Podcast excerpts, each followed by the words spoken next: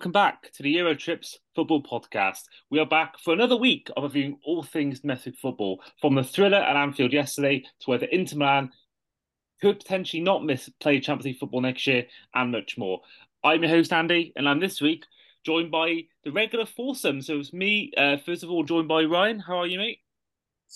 Yeah, I'm okay, thank you. And our second guest returning is Jonathan Dix. How are you? Very well, thank you. And then finally, making his long, long awaited return is Nayim Page. How are you, mate? Doing very well, thank you.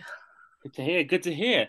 Well, we may as well start with the the biggest talking point of yesterday, which is you know, be now known as the Euro Trips Derby, as it involved three of our four teams in this chat. So Liverpool played Arsenal yesterday in a game that was crucial for the title race, but not what everyone thought would be the start of the year, as Arsenal will of course are the ones challenging for the title and they played out a very entertaining 2 2 draw. Um, I mean, it was actually a very exciting weekend of Premier League action. I mean, you had, um, you know, the controversy in Spurs, and that itself something got me really angry because that VAR, the, the whole refereeing that game was a shambles, and I feel like Brighton have been cheated out of at least a draw, if not a win. Um, and obviously, one of the goals of the week was Son as well in that game. But in terms of this game, this is by far the game of the week, and I think for me personally, and I think a lot of people are saying it as well, this might be the game of the season with all the importance riding on it. Um, so obviously, if you don't know what happened in the game, uh, Arsenal went 2 0 up through goals from Gabriel Martinelli and um, Gabriel Jesus, which is um, only annoying for me because obviously of me and Ryan's bet. And then it all kicked off basically from being a very quiet, very easy affair. Granit Xhaka basically turned the game upside down, and that whole thing was Trent kickstarted the Anfield crowd. Liverpool got back into it with Mo Salah, we got a penalty for Rob Holding foul on Jota, and Salah missed a penalty before later on in the game, Bobby Firmino um, got the equaliser once again. I think it's 11th goal in his career against Arsenal. But then at the end, we were almost treated to one of the all time finishes to a game.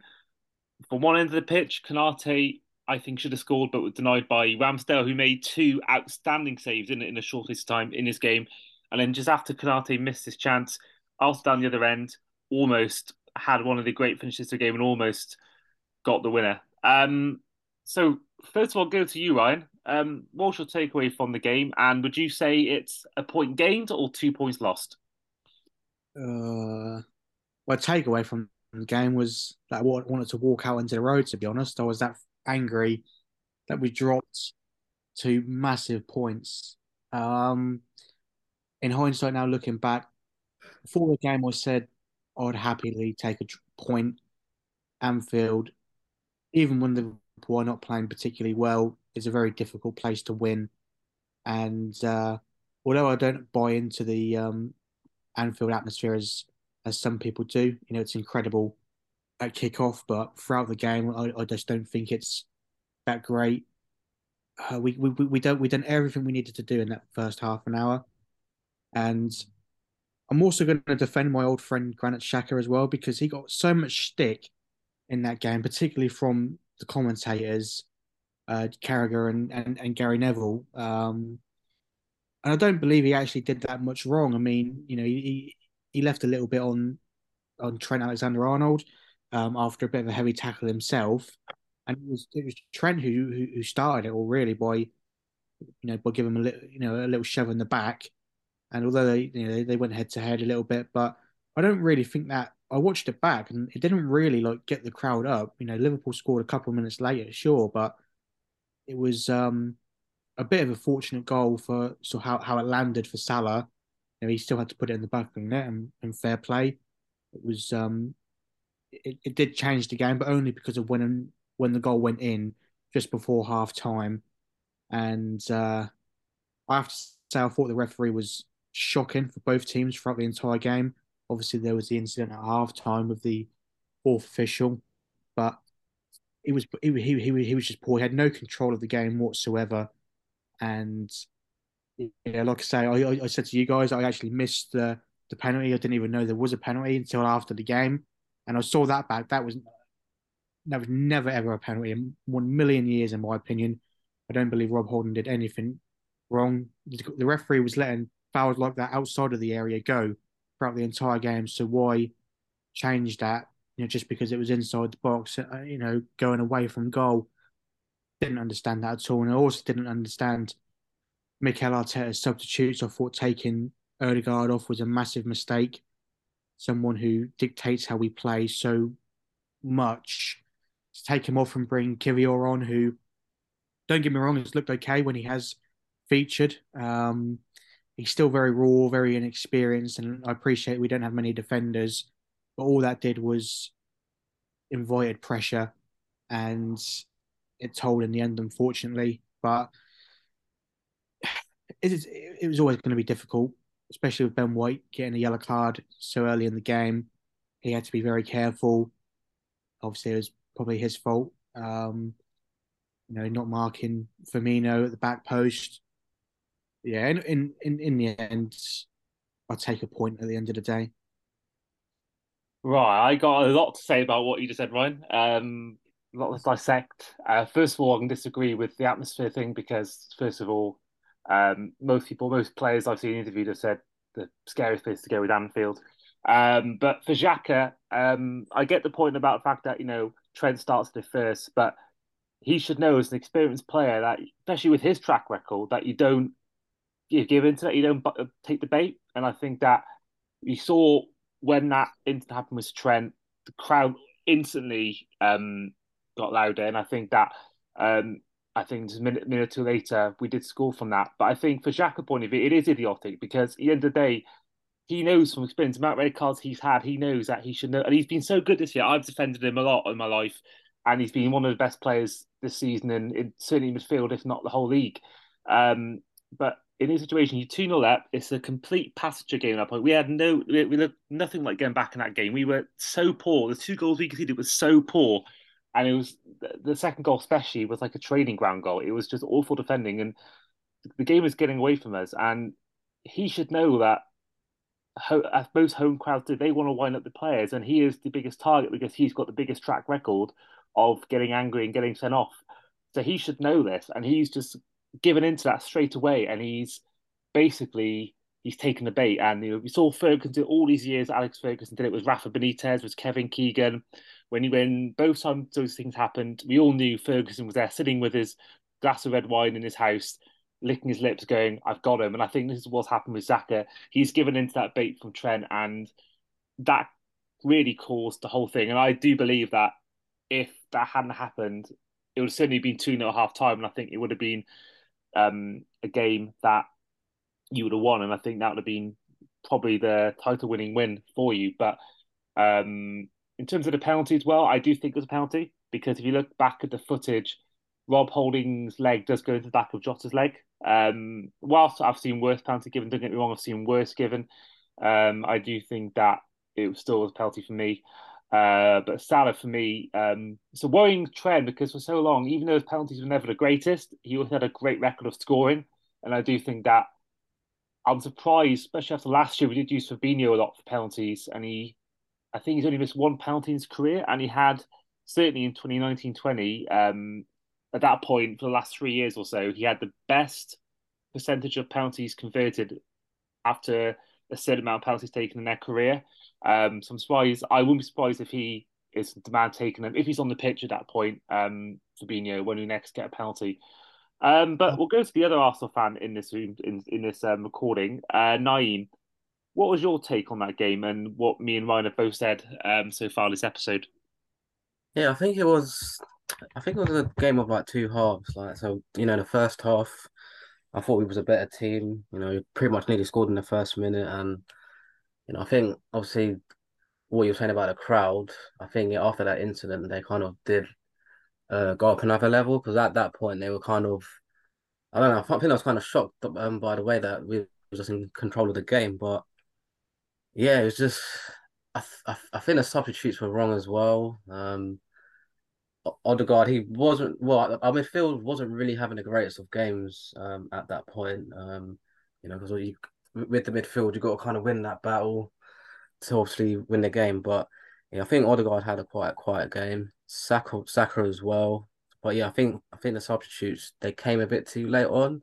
It kind of reminded me when we um played Man United at Old Trafford earlier on in the season. Um, in that game as well, he kind of made the subs too late, and then by that point, it was yeah, also the game the game had already gone by then. But obviously, we haven't won at Anfield in over ten years, so I, I always said before the game that uh, we'll, the minimum we'll get is a draw out of the game, and obviously that's what we did get in the end. Um, I thought Ramsdale he he pretty much saved us really because you know Konate could have scored, Salah nearly scored. He had quite a few chances in the game, but yeah, with the penalty, I can see why it was given. It was a bit soft, but yeah, I don't know what Rob Holding was doing. You know, Jota was kind of facing away from goal, like he didn't really need to do that, but you know, Rob Holding isn't the greatest of defenders, and obviously we have to kind of rely on him while Saliba's out. But yeah, I think I think yeah, draw is a fair result in the end. Um, and yeah, we just have to bounce back now and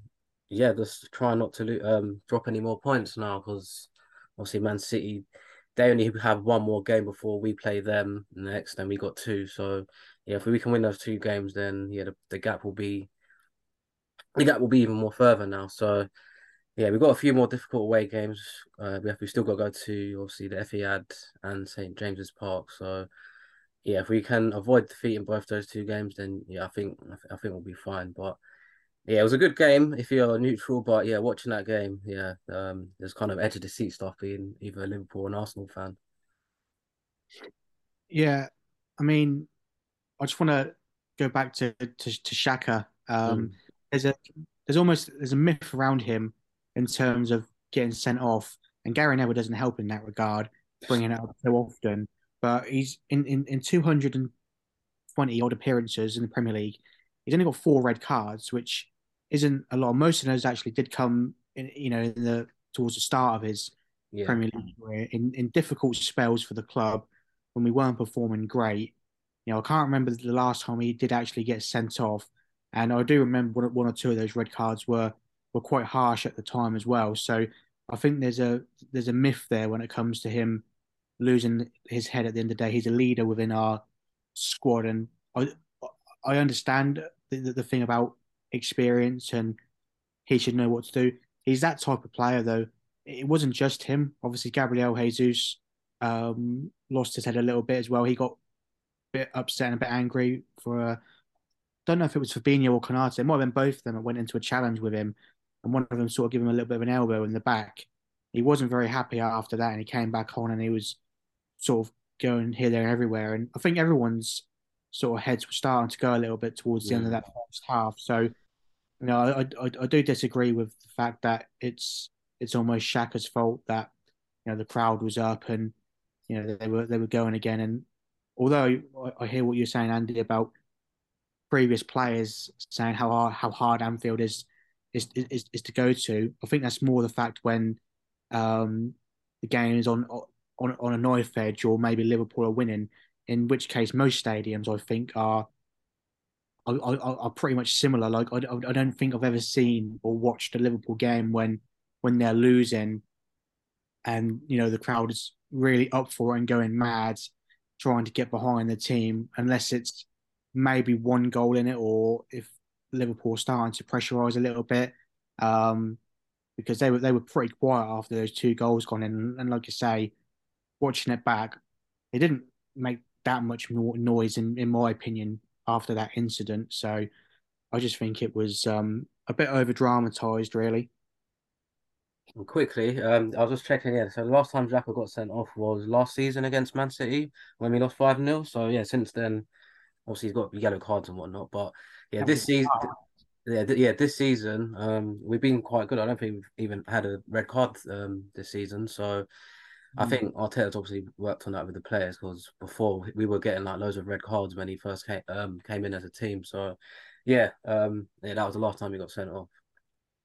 I mean, I mean, yeah, for for Xhaka, I think that uh, I, I like the fact he's that kind of player. I like the fact he wears his heart on sleeve. But I think you know you see a lot of you know some teams they change their game plan tactically when they're playing a certain team, and I think that um, Xhaka should have just he sh- he should have known that was going to come, and I think that um, I think that if you win the league, I think by say one point, for example, I think everyone's going to look back at Ramsdale. He's going to be the guy that they look to for that moment. Plus, you look at the Reiss Nelson goal against was Aston Villa or Bournemouth. Um, but if you lose the league by one point, Xhaka is going to be the guy that's going to get the most a guarantee, unless something else happens later on down the season, like there's an own goal or a back pass. Shout out Kolo Touré um, against West Brom. But um, if you leave lose on one point, unless something like that happens, Jack is going to be the one getting the blame. Because at the end of the day, he should never have done what he did. And I, I disagree as well that um, it was a fair result because I, I, do think that five minutes more in that game, it would have been, I think we would have scored. I think Arsenal were lucky to get a point, in my opinion, because yeah, the missed penalty after the two goal, after we scored that first goal, I don't, I can't remember a single chance Arsenal had apart from right at the end when that bad pass to Saka uh, right at the end of the game after that penalty chance. But I just can't think of me personally second half anything Arsenal did going forward. I can't think of a chance top of my head. I might have missed a complete obvious one, but I just can't think of a single chance they had. And I think that for me, Arsenal, I think Neville hit the nail on the head perfect in commentary. You get out there and run. Uh, you got your point, which I think could be a great result looking back. That could be a title defining point, and I think the save will be looked back on. But I think that for me, I think Arsenal were very fortunate to get a point because I think second half we were by far the better team, and I think that um, we could have easily won that game. I think looking at the flip side of that is the first half, it was almost like you know schoolboy stuff from Liverpool. They were mm. absolutely dreadful in the first half, and we could have very well been out of sight. Um, one one more chance, and it could have easily been three 0 and, and and game over. You know, it's obviously football's a game of two halves. Arsenal were the better team in the first half, Liverpool the better team in the second half.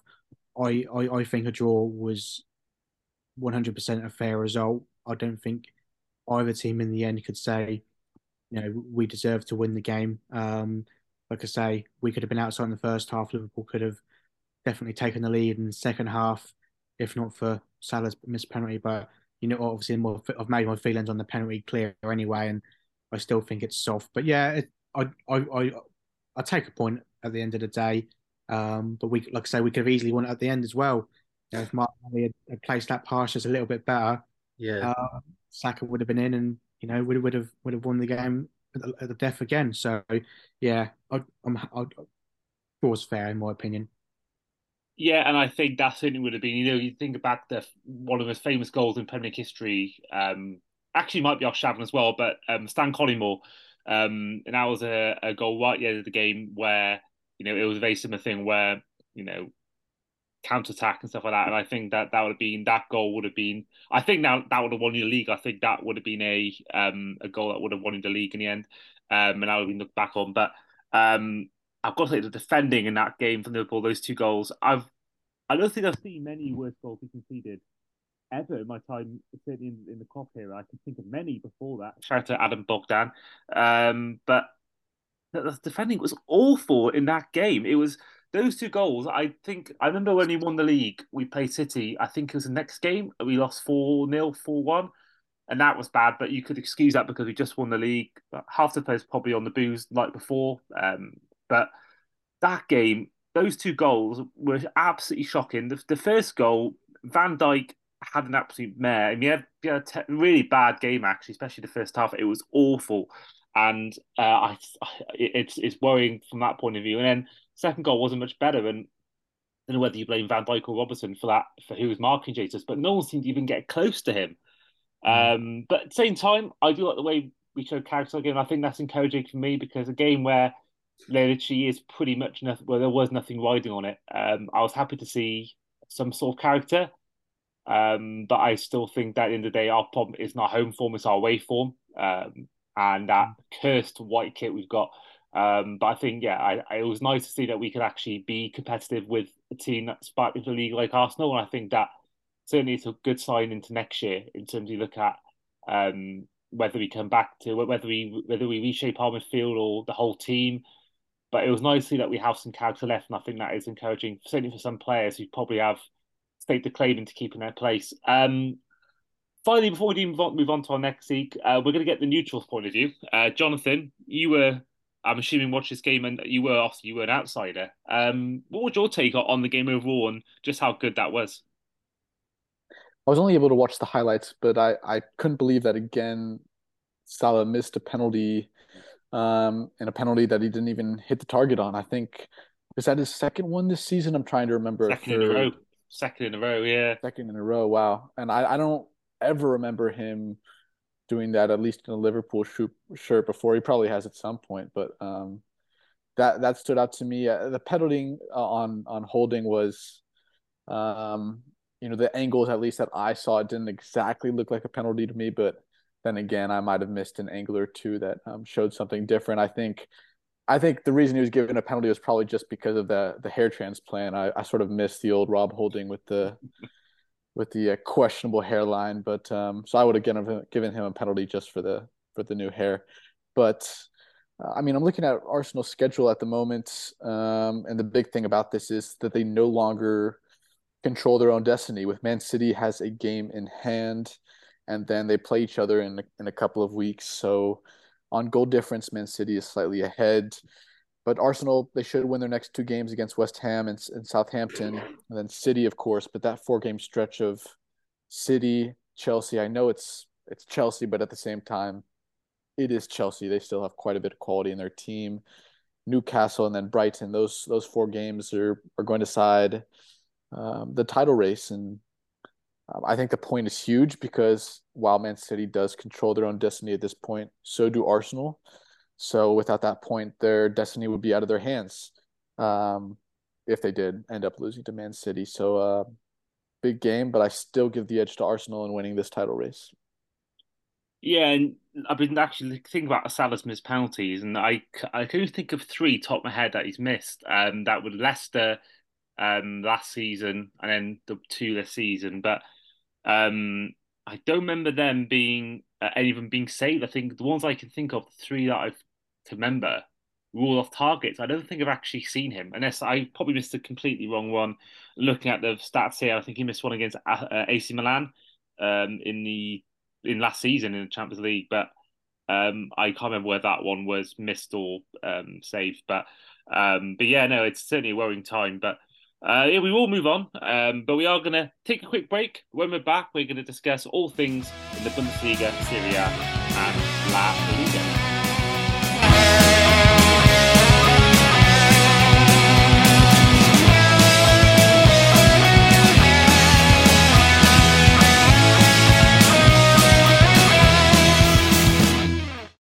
And welcome back to the Eurotrips podcast. Of course, you can catch later on this week, the European one is back as we preview and review all things going on in the quarterfinals of the Champions League, Europa League, and Europa Conference League. And of course, in the Champions League quarterfinals this week is happening on tomorrow and Wednesday. And one and it's a very heavy Italian based side of the draw. So it's a perfect chance to really go on to the Italian league. And of course, AC Milan play Napoli, and of course they are the top two, I believe, in Serie A, if I'm not wrong, and also Inter Milan are playing Benfica. But of course, Ryan, they could miss out on the Champions League altogether next year. Uh, what's been going on in Serie A? Um, well, you are wrong there, Andrew, because it's not AC Milan who are second. Um, oh no, it is in fact Lazio. Ah, uh, it was a before I do go on to Inter. It was a it was a pivotal weekend in the race for Champions League football. Um, both Milan sides dropped points. Milan were disappointed at San Siro against Empoli, just a nil-nil draw, and Inter conceded against Salernitana with an incredible goal from uh, Candreva in the 90th minute. Um, really was just uh, I'm, I'm, i still don't know if it was a cross or if it was a goal. It's one of them ones where it's just curled over the keeper and into the top corner. And yeah, it was um, crazy scenes in Salerno, but massive point for Salernitana. And it leaves Inter winless now in their last six in all competitions. But going from Milan to Rome, both of those t- teams in Rome are in uh, a good vein of form at the moment. Both got wins at the weekends. Lazio, as I just mentioned, got a huge win at home against Juventus, who themselves were starting to put wins together and move up the table. But Sarri ball at its finest got Lazio the three points. Um, Mattia uh, Zaccagni scored an absolutely wonderful team goal uh, with the help of a great assist from Luis Alberto as well. It was a fine goal all around, and yeah, massive three points for for Lazio as I mentioned, and it was a brilliant atmosphere pre-game as well as it always is for massive games um, in the Olimpico, but three wins from three for, for Lazio keeps them second. And they've got a gap of five points now to Roma in third. That's massive. And I think Lazio are now the second team guaranteed Champions League football for next season. But it is looking likely that one of, if not maybe both, Milan clubs could miss out on next season's Champions League, uh, which would be a, a massive blow to both. But in particular, Inter, just because of their dire financial situation, basically, um, you know, they they they anticipate a revenue roughly around 70 million euros just for participating in the Champions League. That's before they even get to the knockout stages. And that's a vital source of income for them at the moment. Um, it was reported in the La Repubblica that they need to bring in around 500 million euros in the next five years in order to avoid basically financial collapse um, under the current owner anyway. And you know they've got a debt right now of around 800 million euros. Um, it hasn't helped that their shirt sponsors, uh, Digital Bits, basically have not paid them um, contractually owed money. There's a there's a whole sort of legal dispute going on there. We know that there's issues with their Chinese owner back in uh, in China, and it all seems like it's a little bit of a mess right now. Um, I could really see a big collapse coming from Inter over the next couple of years because it's not like they have a squad full of young, up and coming players either. Their squad is quite old now. Um, you know, they've already lost Milan Skriniar, arguably their best defender, on a free um, to PSG at the end of the season. They couldn't get a contract renewal done, and that's a massive loss. Um, looking throughout their squad, you know, their best player on the right side of their twenties is Bastoni, but they may have to sell him as well just to raise money. Um, Handanovic is 38. He, you know, he's he's very much getting on. Lukaku is going to go back to to Chelsea. Hasn't really hit the same form this season as he did last season, and I can't imagine Inter would want to make that deal permanent anyway. Edin Dzeko is 37. Henrikh Mkhitaryan's 34. Um, it's just it's just, it's an aging team, and the players who you know have some kind of market value, maybe lots of Nicolo Barella and, and Denzel Dumfries, again, you know, they may have to have to sell them just to, you know, balance their their budget sheets. And Lautaro Martinez could be another one, but their forward line is is, is worrying because, as I say, they'll lose Lukaku. Dzeko's getting on. Joaquin Correa, since he joined from Lazio, has been a major disappointment. Uh, it could just leave him with the one striker in there, which is not going to be good because they're not going to have money to spend really in the summer. Um, you know, they're they're looking more towards you know free transfers and whatnot. It was a good bit of business getting Andre Onana in from from Ajax on a free. Um, 27, decent age for a goalkeeper, but like I say, it's it's it's worrying times for Inter, and if they do miss out, you do wonder what that means for for next season and, and, and beyond really for for them in terms of Milan. I think financially they they'd be okay. It wouldn't be su- such a hit, but obviously that's just looking at it from a financial mindset in terms of you know on the field stuff. You wonder what then goes through the minds of some of their more talented players, the likes of Rafael Leao, who is obviously there's been a a contract dispute there for a little while now. Looks like he may sign a new deal there, but uh, that could suddenly change if they don't make you know Europe's elite competition. And you know, Theo Hernandez could be another one, one of the best left backs in European football. And again, they they need to sign players in the summer. They've got again another aging um, couple of strikers in Ibrahimovic and Olivier Giroud. They need to sign a right winger because they don't really have anyone for that position. Um, so it's going to be a very interesting summer in terms of what happens at the end of the season for those two. But like I say, for the two clubs from Rome, they're doing very, very well and they've hit form, you know, at the exact right time with this season. And it's going to be a very interesting end. Um, and in terms of bottom of the league, there's an interesting story from the weekend because the, the other two teams are basically down, they're gone. But Verona in 18th have given themselves a little bit of hope now because they got a last minute winner against Sassuolo. M- mad scenes. Now, someone else looking at this would look at this goal and think that looks very suspicious. And I don't dispute that because it's 1 1, you know, in the 90 odd minute, and you've got the Sassuolo goalkeeper, Andrea Consigli, basically standing in the middle of his own half, almost like where Manuel Neuer sometimes stands, and they're passing the ball around, not going for a winner, and he just casually passes it directly to Verona's Adolfo Gaich, who went from goal almost on the halfway line. The ball hit the back of the net. 2 1, they won the game. And that now puts them just four points away from Spezia in 17th. And uh, that could be, you know, defining come the end of the season and just really, really odd. All, um, you know, watching that. And uh, just a quick mention as well to Thiago Motta's Bologna, who are currently unbeaten in four games and are sitting in eighth in the table, just a point away from Juventus. So brilliant season from them. And Thiago Motta yet again proving what a talented coach he is, even if he does have some strange ideas when it comes to tactics, but they seem to work at the moment. Is that a worry for you with the Milan clubs? Uh, the fact that we've seen how competitive Italian football is now. He goes to Napoli, who have sort of come the season was really against the odds and absolutely dominated the league.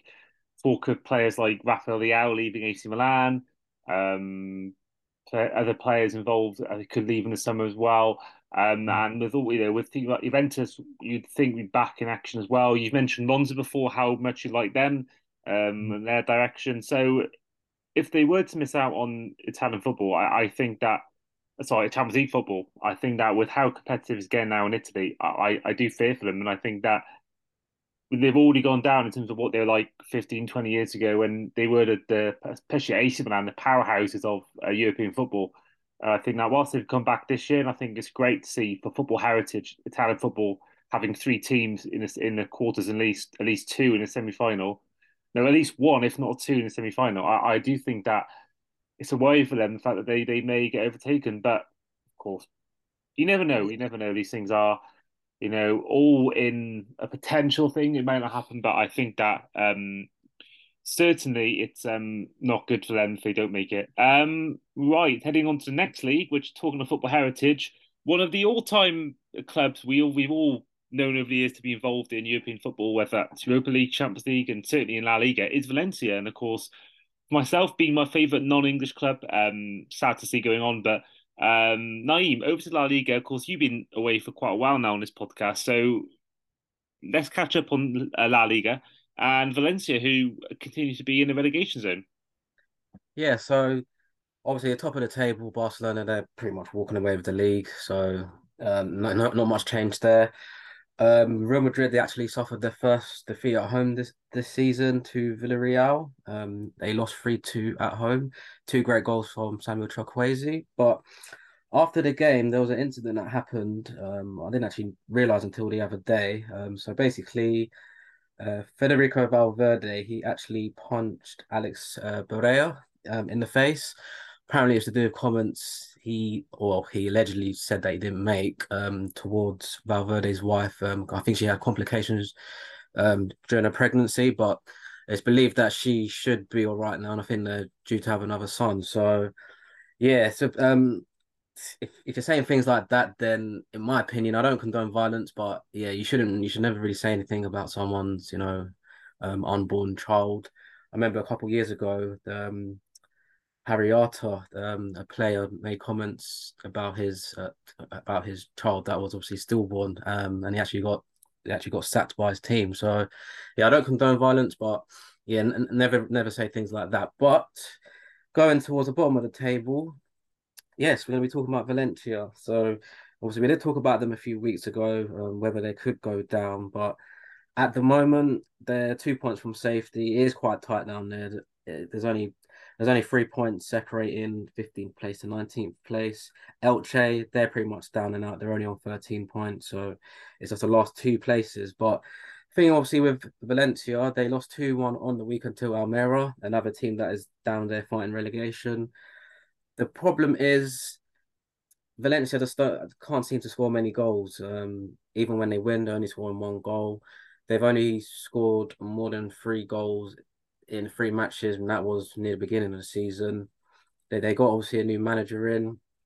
He managed to get two two wins in his last seven games, but the way they're going, uh, we've not been able to score many goals.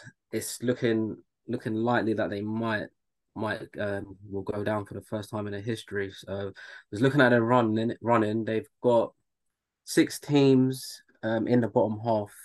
Um, they're yet to play. They've got ten games left. They also they they got to play Sevilla on the weekend, but they obviously they've got Europa League on Thursday. Sevilla, so I, I think they'll probably focus more on that. I think Sevilla should be safe. They're on thirty two points, so I don't think they'll get dragged back down there. But yeah, they still got to play Elche, Real Valladolid, Cadiz, Celta Vigo, and Mallorca. So yeah, it's it's not looking good at the moment, and I don't know. I'm not too sure where the goals are going to come from. You know, they're, I think they're the third, third or fourth lowest lowest scorers in the league. So that has been a problem this season. You know, they they've changed manager and it's they've got two narrow wins, but yeah, I think I think that they're at that trouble of going down this season. And yeah, I just wanted to wanted to know what your thoughts are. Do you reckon they'll have enough to to pull out of it, or do you reckon that the lack of goals is their biggest issue and um, do you reckon they they can get any points against the teams um, in in amongst them? I think that what we have seen with a lot of teams that go down, the common denominator normally nine times out of ten is lack of goals. Um, you see, you know, you see now and again, you see these teams like a Blackpool, for example, that score loads of goals but can't concede. Yeah. But most times you see a team go down, they can have a good defense, but often the case is that they often can't score goal. But I mean, look at looking at a table. I mean, there is it's quite tight. I mean, there's three points separating 15th and 19th. You know, only two points more from 15th to 13th. So I think that you know, whilst there's no one's got games in hand or anything like that, but I do think that that's what will be in their favour. The fact that there is really, it's like the Premier Leagues at the moment. That's you know, another one that's got a handful of points between 13th and 18th. And I think that with that's one thing that Valencia will have in their favour is the fact that it is so tight. And if they can get a good run of form, even just three wins in a row or two wins in a row, that'll go a long way because mm. these teams all playing each other as well. They're all going to get points from each other. So I, I do think, for that point of view, um, that that will that will massively help them when it comes to trying to survive. I think as well if if they did go down, I'm trying to think of such such a similar big club that that's gone down surprisingly. Um, I can't think of any off the top of my head that were maybe as big as Valencia are. Maybe Schalke. Yeah, maybe. I mean, I think it's a, a little bit more common in in the Bundesliga and German football. Yeah. You know, we've seen a handful of big clubs there go down in the last few seasons and whatnot. But for Valencia, I don't think people realise as well how how massive a football club they are. And oh yeah, you know the players that have come through their their youth academy, you know, it's, it's just an absolute.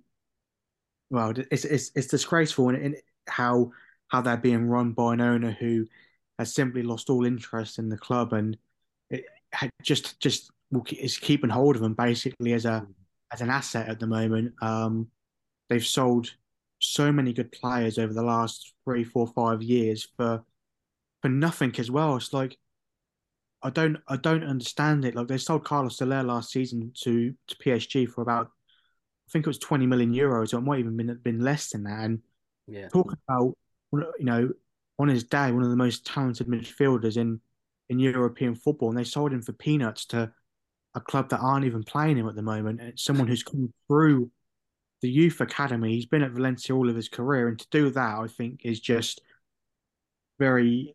It shows basically um, what's happened to the club over the last. You know, they sacked Marcelino, didn't they? Yeah. After uh, top four finish and won the Copa del Rey, and they sacked him because um, it was. They said I think they said in the media it was uh, disagreements over over the transfer market, similar to really why they got rid of Gattuso, but that just shows you that basically they're not willing to spend any money whatsoever, and they're just going to sell their best players every single season. Um, and it, it, might cost them because if they go down, I cannot see them getting back up for, and, until they get a new owner. And it, I don't get it. It makes no financial business sense to keep a club like that, especially if they go down. The value in the club will plummet massively. Yeah, it's, it's, it's, it's, really odd. I wish I wish we could invite Mr. Lim on here so we could questions. Well, if you are um, listening, um, then please do get in contact with us. You can follow us on Twitter or Instagram. And if you want to have an appearance on the show, um, we have some money we can offer you to come on the podcast.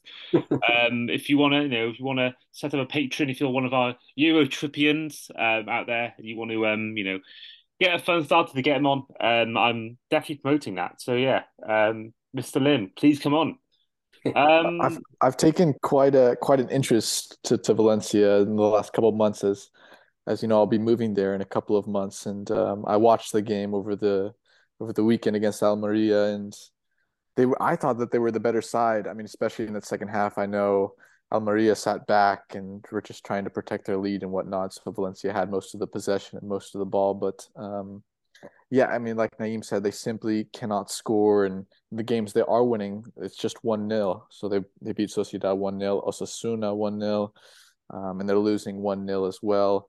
But if you look at the remaining schedule they have left 10 games, they play three teams in the top six, but those other seven games against are all against teams that are, you know, either 10th in the table or below. So extremely, extremely winnable games, especially these next three um, it's I they should stay up. They have the quality still, as bad as their transfer decisions have been in recent years. They still have better quality than these teams like Elche and Espanyol and Getafe um, in the table um, table rival table rivals. But um, yeah, seven games against teams from 10th to 20th in the table.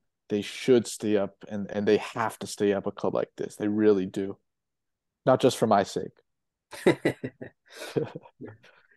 yeah, uh, I think that you know we mentioned football heritage. I think this is a club that you know has to stay up. I think that it's a you know I, I get that you know no one's good to go down. I get that whole narrative, but at the same time, I do think that um you know they're a club that has to be involved because this is a team that, albeit this is 20 years ago, they they made back to back Champions League finals. They won La Liga uh, and they won the UEFA Cup as well. Um, you know, in, in, in a league that is dominated by the Madrid, Real Madrid and Barcelona every year. So I think that this is the club that you know. I think we're seeing it with Leicester on a lesser lesser extent. Of course, they could be going down. Team that won the Premier League just six seven years ago. Um, and I think that it'll it will be a shame because this is the team that deserves to be really with their size, not just staying up. They deserve to be really competing for at least Europa League, if not Conference League. They shouldn't be a team that's battling relegation and having these issues. And I think that it's a real shame because it is, yeah, it is, it is one of the saddest stories in European football history. Um, speaking of which, another one we hate to see, but it happens every year. Bayern Munich dominate the Bundesliga, and this year looks like they're going to win it again potentially. Um, so Jonathan, you want to talk about potentially who might get top four and um, in the Bundesliga? Yeah, absolutely. Um, another this was actually a really big weekend on, on match day 27. Dortmund beat Union, Bayern beat Freiburg. Um, so it stays the same at the top of Bayern and Dortmund 1 2. Dortmund still two points behind. And then at the bo- bottom, Schalke um, lost to Hoffenheim. So now they're rock bottom of the table. And Stuttgart beat Bochum, which means that Stuttgart is now in the relegation playoff spot with uh, how many match days do you have now? Seven believe, yeah, seven match days left. Um, there's going to be a lot more flip flopping, especially at that bottom. But yeah, I do not see Bayern losing this one to Dortmund, although it's still theoretically possible. All Bayern need to do is lose one game, and Dortmund have to be perfect um, to end the season. But knowing Dortmund, perfection is far from uh, what's actually going to happen with them. I, I, wanted to especially focus on Eintracht Frankfurt this week, and um, we've talked about the top and we've talked about the bottom um, in these last few weeks. But this is a club that won the Europa League last year. Uh, they were in the Champions League this year, got to the knockout stages, lost to a far superior Napoli side, but they're now seventh in the Bundesliga table, really hovering on those European spots. And they've been really, really bad these last couple of months in league play. They haven't won since mid February in the Bundesliga. They lost uh, again this past weekend to Leverkusen. And, and it, it's a club that is, is not on the brink of disaster, but this is going to be a pretty, pretty difficult summer as they have several key players that are going to leave on free transfers. So you have um, in defense, Evan Ndicka, he will definitely be gone on a free. Um, let's see, who else do we have here? I know Daichi Kamada, there's a good chance he'll join Dortmund on a free. Djibril Sow, he wants to move to the Premier League. We talked about Jesper Lindstrom a little bit last week. He is not out of contract this summer, but there's a good chance, and he's been practically begging for a move to Arsenal or, or to the Prem as well. And then, you know, Ansgar Knauff, his loan ends. He's going back to Dortmund. And Randal Kolo Muani, who's now being linked with clubs like Bayern, clubs like United, 100 million euros, somewhere in that range, if uh, Markus Krösche, the sporting director at Frankfurt, does decide to let him go. But I think the issue with Frankfurt at the moment, they started the season off fairly well. Many expected them to get into that fourth spot with clubs like Leipzig and Leverkusen having a bit of a down year. Um, but at this point, doesn't even look like they're going to be able to get into Europe. It just feels like they have so many players whose heads are elsewhere. They're already gearing up for the following season at a new club. Um, even their manager in recent weeks, Oliver Glasner, you know, he the press conference this weekend after their loss, he walked out. He wouldn't even finish the press conference. He did the same thing just a couple weeks ago. He has a contract extension that's been waiting on the table for nearly two months now. Um, and Tottenham have also reportedly been trying to see if he's interested in taking over the job at the end of the season. Um, and I think it's in his contract. If he decides to leave the club before the final day of the Bundesliga season, I don't think he gets that exit clause of, of some type of money that's released. So he has to make a decision before that final match day. It's, it's just a mess at Frankfurt. Um, and a really interesting story. A club that's still fairly stable. It's not like a Valencia um, or a Chelsea where you're like you have no idea what's going to happen. They still have decent management in charge, but at the same time, there's been quite a bit of mismanagement with letting these star players just see at the end of their contracts instead of getting some money for them last year when uh, they could have profited. Yeah, interesting stuff, and I think that it's um, a really interesting league because you know it is just I, I, I don't know how German fans watch this league if I'm honest, just because it is every year uh, the same team winning it, and I, I think that it is just. Um, I mean, obviously, I don't watch Bundesliga that much, but you know, it's a league that we've seen one team win it the last 10 years that wasn't Bayern. Um, you know, and you see even before that, yes, you saw Wolfsburg do it. There's a few years of Bayern where they were going through a rebuild, but you know, every year we get teased with the whole thing about oh this team could challenge, this team could challenge, and you know Union Berlin earlier this year were level on points as Bayern and Dortmund, and you know Leipzig for a few years were looking like they could potentially challenge, but every year is the same thing. Bayern just show why they're one of the biggest European superhouses because every year they just end up still winning it, and I think I can't see. Even though there's only two points between them, I just think that it's going to be Bayern once again. Uh, I, I agree. I think German fans have they've they've fallen in love with trying to find other storylines as well, whether it be that that bottom three who's going to get relegated, but they've almost accepted the fact at this point, unless something absolutely crazy happens, it's going to be Bayern, it's going to be Bayern again. So we always try and find um you know different different stories to try and focus on and and there's there's such a love in Germany for the Bundesliga because of 50 plus 1 because fans actually feel like and they actually do have a say in their club. Um, so the love is still there, even with Bayern. I think it's definitely hard um, for for some people who don't follow the league as much to understand. And that's not to say I would still love for, for someone other than Bayern to win, but um, there we definitely try and and find some other stories to to look upon and try and distract from the fact of Bayern winning yet another title. Yeah. But could I? obviously I understand they've got quite. I mean, their their running doesn't look too bad. There's nothing really that stands out, maybe apart from RB Leipzig, but they have shown this season a bit like Man Man City that they're not bulletproof in every single game, and um, obviously they're still being still in the Champions League with two massive games against City to play. If they do get through that, potentially two big games as well against Real Madrid, could that play some impact in the title race? Um, obviously, I don't believe Dortmund are, are in Europe any, anymore, so they've pretty much got a clear run at it now. So I wonder if that could impact things. I think so. I think, I mean, we saw this past week. Um, on the weekend, Bayern barely beat Freiburg 1 0, and then they lost to them in, in the Pokal, so they're out of that competition. Um, but if, especially if they do advance past Man City and they keep on having to play these games, um, that little bit of focus is going to be pulled off league play. I'm looking at that Mainz game as well on on April 22nd. Bayern have to travel away to Mainz, and Mainz have been really, really good in the last two months or so. Um, I, I, think the key for Bayern, I, Eric Choupo-Moting is not going to play this week against Manchester City, and so obviously they don't have Lewandowski anymore, and Choupo-Moting has sort of fallen off in the last month or month and a half.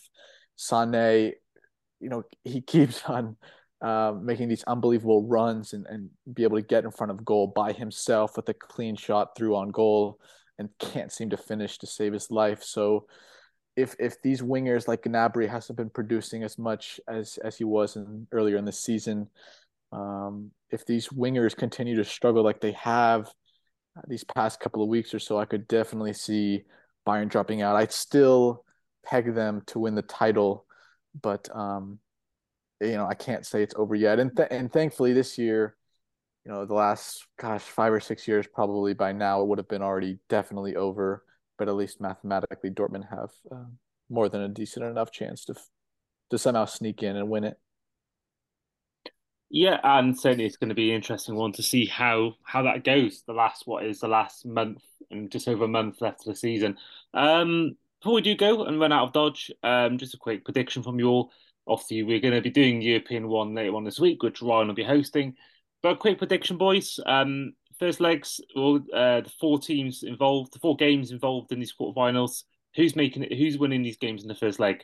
Uh, Nine, we'll go to you. Uh, quick fire. Uh, which four? Which of the four teams you think are going to advance, or at least win the first leg?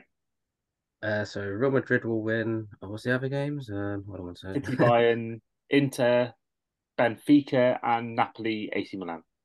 Yeah, so I'm gonna go Man City, um, Benfica, Napoli, and Real Madrid. Okay, and uh, Ryan. Mm-hmm. Napoli. Uh, first leg between Inter and Benfica will be a draw. First leg between City and Bayern will be a draw, and Real Madrid will run riot against Chelsea. yeah, I, I, agree. I think that for me, even though it's a new manager bounce, to a certain extent, uh, we all know Lampard's been there before and that didn't work out. But um, yeah, I think they they could potentially get a nil nil draw or something, but I can't see it being anything other than I think that'll be for me out of the four games involved. I think this could be the most one sided affair of the four. Um, I think Bayern advance, but I think City win the first leg due to being home. I can see maybe 1 0, 2 1, but I can still see Bayern winning in, in the second leg of the Allianz. Uh, Benfica Inter, um, I think Benfica will just edge that. And I think Napoli will win against Milan. Uh, Jonathan, final one for you. Uh, I think Benfica will narrowly edge Inter in the first leg, and I think uh, Benfica advance overall. I think Man City will draw uh, against Bayern tomorrow but I think Bayern are going to sneak out and just move past them in the end. I like Real Madrid all of the way. Um, and then Milan at home to Napoli. I, I think they'll probably get a draw out of that. And then I think in the end, just on form this season, um, Napoli will will be a little bit angry after their terrible loss. What was that a week or two ago? Um, I think Napoli advance over AC Milan. Fantastic stuff. And that is where we will end this week's edition of the Eurotrips Football Podcast. Do remember to subscribe to this podcast if you haven't already, and do subscribe to our YouTube channel where we are going to bring you some exciting new videos in the next week or two. So head over there if you want to subscribe. We're trying to make it to 500 for now and try and make it to 1,000 subscribers by the end of the year. So hopefully you can make that happen. But this has been the Eurotrips Football Podcast. I've been Andy. This has been Jonathan, Nayim, and Ryan. And we will see you guys